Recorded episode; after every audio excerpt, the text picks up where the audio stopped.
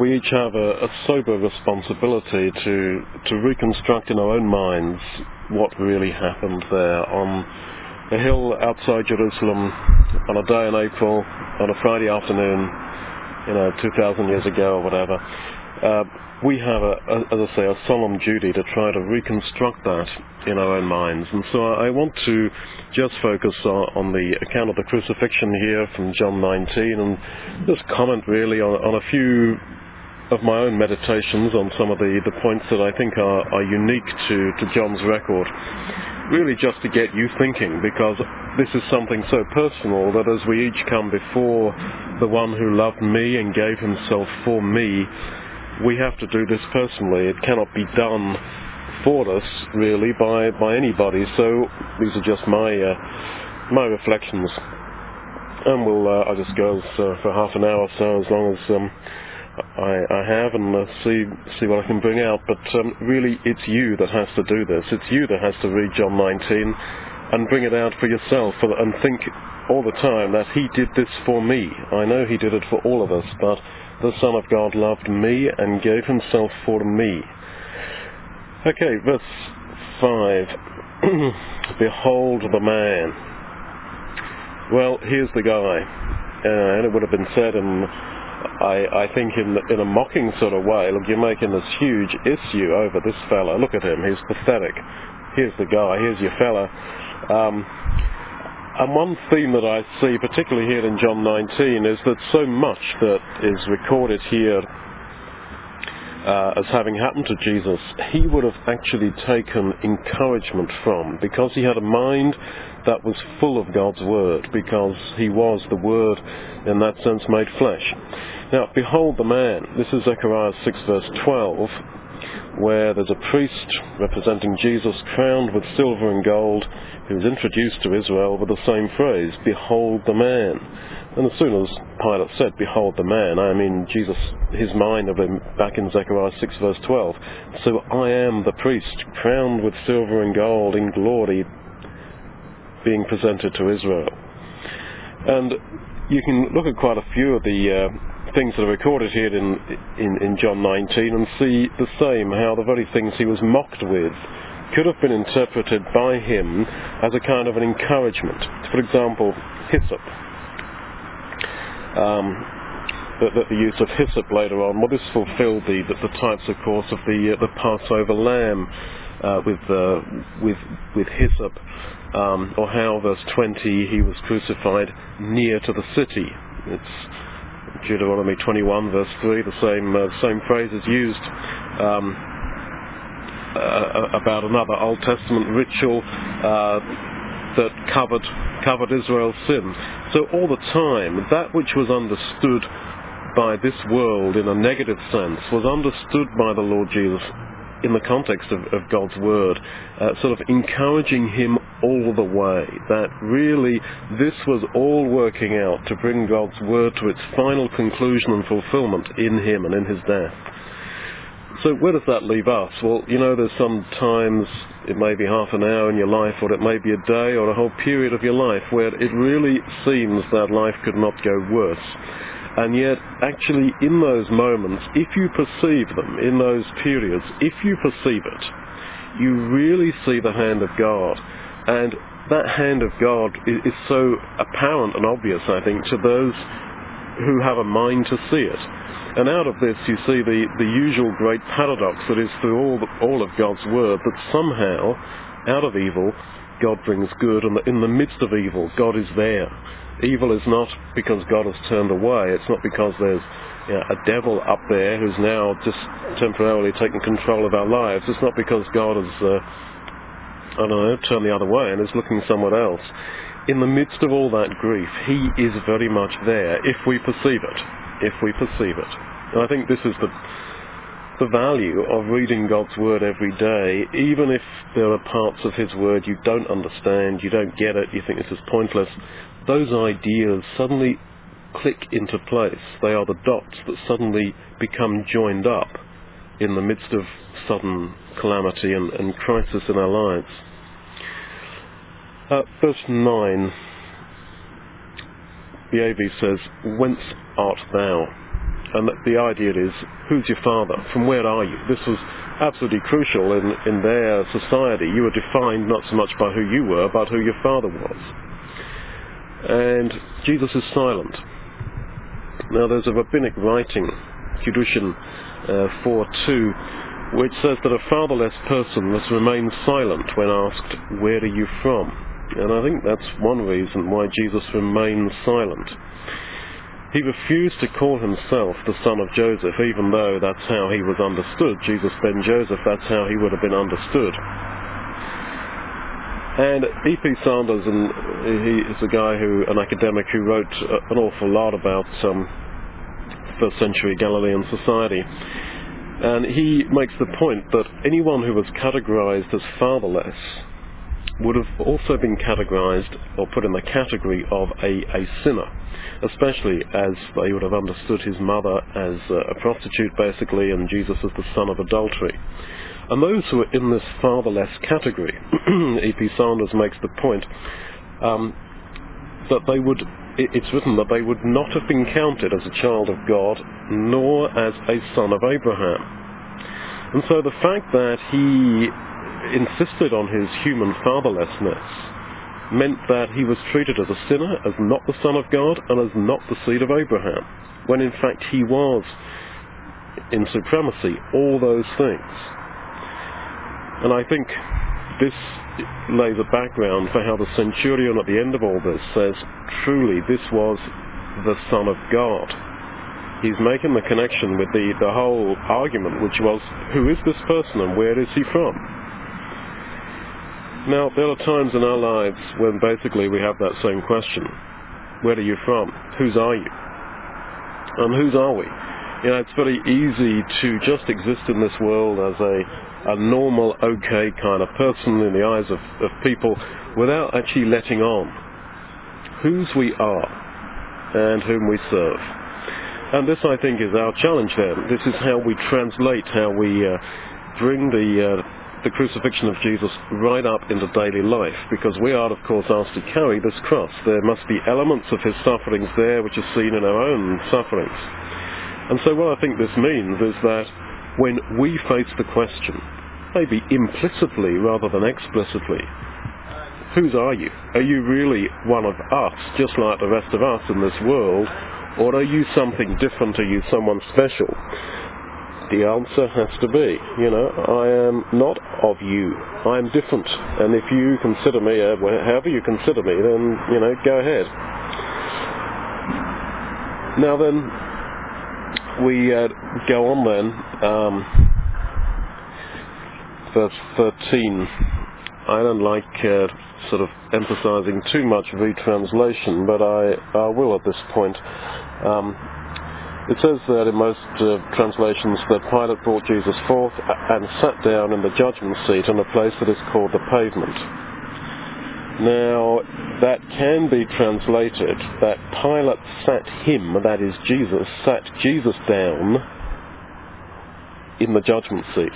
And in fact, the Gospel of Peter, although it's not inspired, 3 verse 7 actually says this happened. Just a quote from there. They clothed him with purple and sat him on a chair of judgment, saying, Judge justly, O King of Israel. Of course, sarcastically. So then the point is that he was being set up as the judge. And the fact that he sat down on the pavement, this of course would have been seen by Jesus as connected with the sapphire pavement of Exodus 24, where God is manifest in glory in his final manifestation at the time of Moses. So Jesus had said, talking about his upcoming death, now is the judgment of this world. And so he understood his death there on the cross as really the judgment of this world. And what I think that means in practice is that insofar as we come before his death, him there, we come, as it were, before him in the day of judgment. Because insofar as we come before him there, our thoughts and our feelings, I think, if we truly, as I say, reconstruct in our minds accurately, in that sense, how he was there, and we really feel ourselves before him, we have a foretaste, I think, of our feelings at the day of judgment. And this is why when we ask ourselves, so what should I be thinking about at the breaking of bread? Should I be making a list of my own sins, or should I be thinking about him there? Well, it's one and the same, because if you're thinking about him there, you quite naturally will examine yourself. And I think you see that very clearly, really, in 1 Corinthians 11 and the passage about the breaking of bread, where the language of judgment is used repeatedly, that we judge ourselves there. It is as if we come before our day of judgment, because you can't be passive if you really imagine Jesus suffering for you and you standing in front of him. And so then I go with that translation that says that Pilate sat Jesus down on the judgment seat, and there really God was revealed in that sense, as manifested. Verse 19. So we come to verse 19, where Pilate writes a title in Hebrew, Greek and Latin: Jesus of Nazareth, the King of the Jews. Now, it's noted there that it was also written in Hebrew, in verse 20. Now, if you write those words in Hebrew, Jesus of Nazareth, King of the Jews, the first letter of each of those words, and remember we're writing from right to left, would have spelt the sacred name, YHWH, or however you want to transcribe it, transliterate it.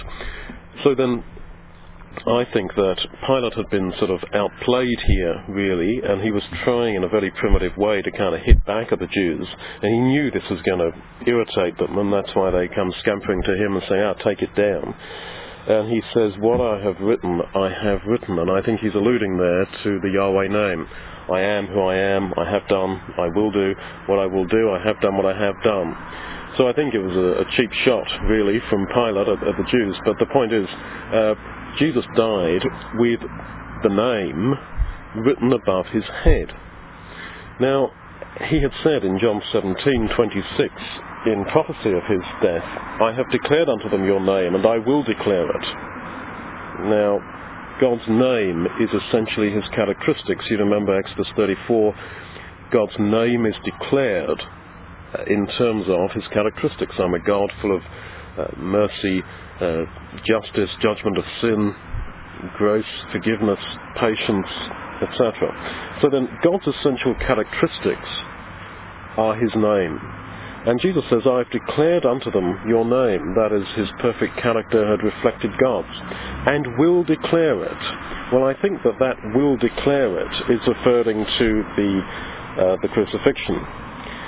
But what's the point of it? He says, going on in John 17:26, I have declared unto them your name and will declare it, that the love wherewith you have loved me may be in them and I in them. So then by perceiving that there, in the naked body of Jesus, the essential name and essence of God was declared, this cannot be beheld by us, I think, passively. We have to respond. And how do you respond? You respond by love. So that the love wherewith you have loved me may be in them. And of course there's other prophecies of this. I mean, in the great prophecy of the crucifixion in Psalm 22, verse 22, I will declare your name unto my brethren. So then this whole idea of, or it goes on in Psalm 22:31, to declare his righteousness, this declaration of the essence of God, was ultimately seen in the cross. So this man, this more than man in a sense, who died there, absolutely humiliated, not recognized, not accepted, and yet earnestly seeking for the repentance and the forgiveness and the salvation of everyone around him, even the thief next to him, Father, forgive them, for they know not what they do, etc. That is the essence of God. That God is manifest in Jesus, God's salvation, that he wants to save us. And our biggest item, I guess, in our deepest psychology is our fear, our vague suspicion that I may not be accepted in the last day. But the more you look at the cross, not, of course, just at the physical cross, but perceive the whole wonder of it all and the declaration of God's name there, I think you are inevitably comforted. You have to be. That God wants to save us. And sort of delving a little bit more kind of doctrinally or theologically into the whole thing about the crucifixion and, you know, why was all this necessary? Could God not have saved people any way he wanted? How he wanted, when he wanted? Of course he could. There's no question he could have done that. It wasn't that God's hands were tied and he had no way out apart from through the blood sacrifice of his son. But this is obviously nonsense. So then why? Now the answer is, of course, multifactorial as to why the cross, but I think one big part of it was that God so wanted to persuade us of the certainty of his salvation and his love for us, because he loves us so much, and he has this desire to persuade us, we who doubt, to persuade us of the reality of that love, that is for real. And so I keep saying that we must look at the cross, but of course what I mean is that we must perceive there the declaration of God's name. I don't mean, of course, in the sort of Roman Catholic or Orthodox sense of, you know, putting two pieces of wood in a cross, in a T-shape sort of around the house kind of thing, but to seriously meditate about him there. Now, reading through this record of the crucifixion, especially here in John 19, just make a note sometime of how many adjectives describing words are used. There's virtually none. And I think that that's because, for one thing, this is, to me, the stamp of inspiration, because any human attempt to describe the crucifixion would have inevitably started using adjectives. He felt stifling hot, things like that. But there's none of that here. He is just presented as he is. And this, in my own mind, connects with another thing I observe, that what to us are the most obvious Old Testament prophecies of the crucifixion. For example, Isaiah 53 verse 7, he was oppressed and afflicted, yet he did not open his mouth. He was led as a lamb to the slaughter, as a sheep before his shearers is silent, so he didn't open his mouth. I mean, if I were writing this record, all the way through John 19, I'd have been sort of nudging the audience that, hey, this was fulfilling this, that and the other. And you know, that's not really done. The most obvious prophecies are not quoted.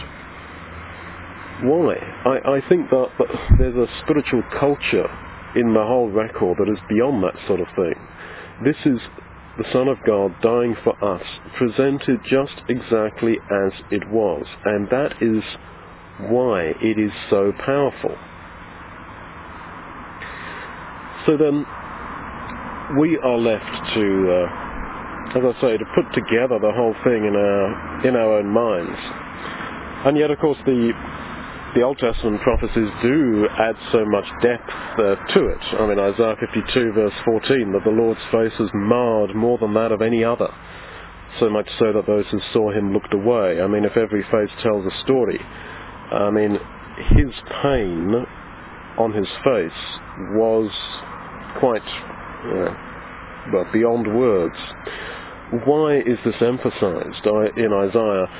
I think because it was not just the physical sufferings, and I would, of course, never wish to underestimate the awful physical pain of the whole process, but the whole pain of rejection, that he's dying for people who had rejected him, and the whole pain of realizing sin, and what our sin really implies. So then, he was lifted up onto that cross, and if I be lifted up, John 12:32, will draw all men unto me. So then there's a play in John's writing on this idea of lifting up, because the idea of glory in Hebrew thought was connected with being lifted up.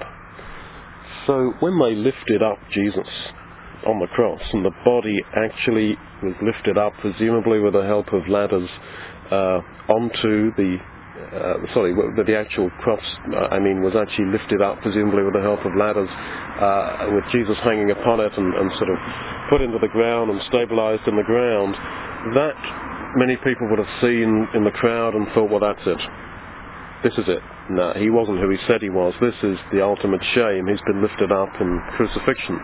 And yet the very nadir, the very low point, was in fact the high point. There, in God's eyes, Jesus was there in glory. And so this again works out in our lives. Those kind of incidents and situations where it seems that we are, as it were, pushed right down. A man left by his wife and his kids, having had a one-time successful, prominent life, and there he is dying in poverty in one room of cancer with no money for painkillers, hanging on to his faith, looking forward to the resurrection, feeling himself into the sufferings of Jesus, knowing that as I suffer with him, so I will rise with him. That is the lifting up. In the eyes of this world, in the eyes of human society, that's a man at the end. It's a man in the lowest possible sort of depth. But in God's eyes, that man's face is shining in glory. And so that may be an extreme example, but we see that in essence in our lives. And if you don't see that, then probably something's wrong in the way you're living. So then they crucified him, and again another thought, which is not directly here in John, but it seems to me that they crucified him naked, because in Hebrews it's emphasized about the shame of the cross, and Psalm 69, there's no fewer than 5 verses in that prophecy of the crucifixion that talk about his shame, and shame is connected with nakedness in the Bible. If we re-crucify the Son of God, Hebrews 6 verse 6, we put him to an open or to a naked shame. We re-crucify him naked, is what Hebrews 6 verse 6 is saying. Now, it seems that they usually did not crucify people naked, but Melito of Sardis, writing in the 2nd century admittedly, talks about how naked crucifixion and what he calls being denuded upon the cross were was reserved for those that they really wanted to make suffer to the end and to humiliate ultimately. Incidentally, the earliest portrayals of the crucified Jesus, which are on carved gemstones, actually feature him naked, it seems. Now, from there, I am led to the reflection that Jesus was tortured, was made to suffer more than usual for crucifixion victims. The level of hatred that the Jews had for him would make that sort of logical. There's also a passage in the Wisdom of Solomon, chapter 2, verses 12 to 20, which of course is not inspired, but it has something that's very relevant to this, about what to do to a false Messiah. He who claims to have knowledge of God and calls himself the Son of the Lord, this is exactly, of course, Jesus, who called himself Son of God, he who boasts of having God as his Father, he whose way of life is not like other men's, let us see if what he says is true. Let us observe what kind of end he himself will have. If the virtuous man is God's son, God will take his part and rescue him from the clutches of his enemies. Let us test him with cruelty and with torture, and thus explore this gentleness of his, and put his endurance to the full proof. Let us condemn him to a shameful death, since he will be looked after, we have his word for it. Now that was written before the time of Jesus, and it seems that attitude would have been, it was exactly the attitude of the Jews to Jesus. And so they would have crucified him and made him suffer to the absolute extreme. That's why I think it was a naked crucifixion. And whilst I don't like to say this, I will say it because we are facing ultimate reality here. I've also read, and I mean it's only what I read, that those that they chose to make suffer to the maximum through crucifixion were actually nailed through their testicles to the tree.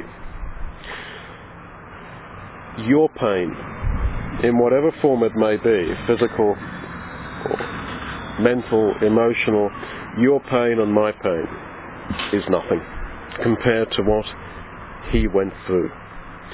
And again, why did he suffer so much? Why was this way made for us? It seems so that none of us could ever say, ever, nobody knows what I'm going through. Nobody knows how I feel. That may be true on this earth. Maybe nobody does. But there is someone, a real person in heaven, the Lord Jesus Christ, who does know and who can identify. And that is why the whole, I think, intensity of the whole thing, as well, of course, as his whole life, but I think crowned really with the crucifixion experience, was so that nobody now can ever say, he does not know what I'm going through. Nobody knows. I am totally alone. His suffering there is the end to all the feelings of, let's say, existential loneliness, that I am utterly alone. Because we are not.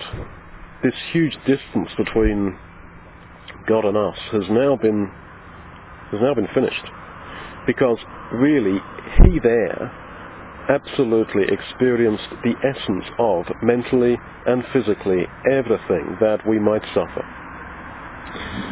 I close with one more thought, and it's the fact that his mother was there. It seems that it was not allowed for sympathizers to stand next to the cross of the crucified. And as even Tacitus records, how people who insisted on doing that could themselves be picked up and crucified. So there was this crowd watching, and then there's the no man's land between the crowd and the cross, and the soldiers guarding the cross to sort of stop people coming over and standing by the cross. And so therefore there's a huge significance in the fact that verse 25, there stood by the cross of Jesus his mother and his mother's sister and Mary Magdalene. It seems to me that they had said, okay, we love him and we will identify with him, and if you are going to crucify us with him, well, go ahead, but we will stand with him. And I think they did that with no idea of reward, that I'll do this because I'm going to pick up a future reward for it. I think they did it because they were motivated quite simply by their love for him. And it should be the same with us, that there should be something magnetic about him that says to us, I will not stand with this world. I will not be in the crowd.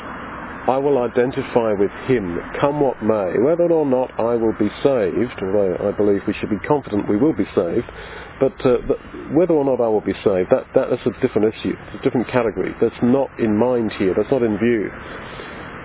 But I will identify with him to the end, come what may. That is what we should be inspired to feel and to act like from seeing him there. And I think it's his utter grace, whereby he basically says, go home. It's as if he's saying, thank you, but I don't want you to actually have to go through it. I understand you're willing, but that's okay. Go home. I'll face the darkness totally alone. And so, if it had been me, at 33 years old, I would have wanted my mother standing by me at the end. Especially in Jesus' case, because everybody thought that she'd had a fling with some fella. Nobody really thought that he was the Son of God. They all had that niggling suspicion that, really, Some young girl, some teenage kid says that, oh yeah, I'm pregnant because some angel came to see me, and I swear I never slept with my boyfriend. I swear I didn't do it. I got pregnant because, well, like, God made me pregnant. Everyone would have been, oh yeah. And even those who loved Jesus, I think there would have, there inevitably was this niggling doubt. But as far as Jesus was concerned, there was only one woman, one person on the whole earth who actually did not have that doubt, and that was his mum. He knew that she, of course, knew the truth about the whole thing. And so to have her with him, the one who really could relate to him and identify with him, I mean, this would have been a great comfort to face your end, you know, that good night, not alone. Nobody wants to face that final end alone. And the fact that he did this, I think, shows his grace and his sensitivity, and also I think his willingness to completely identify with us. It's in the same category as why he didn't take the painkiller. Just so that nobody could say, ah, yeah, well, I suffered this without a painkiller, but, well, of course he had a painkiller. Well, he had his mum with him at the end. I didn't. No. Nobody can ever say or even dare to think things like that. If you feel that your loneliness is crushing and absolutely unexplainable because it's so deeply felt by you, okay, that's all valid and as it is, but Jesus knew that. And I have this picture in my mind of John walking away with Mary, and of course Jesus lifted up, kind of watching them. He could have done nothing else but watch them, it seems to me. And Mary looking back one last time. I don't know if that's what happened, but that's what I mean by reconstructing in your own mind what it could have been and what in some sense it was. And he did that for you and me, the Son of God, who loved me and who gave himself for me. He declared the absolute essence of God. He declared the name so that the love that God had for his Son might be seen in us.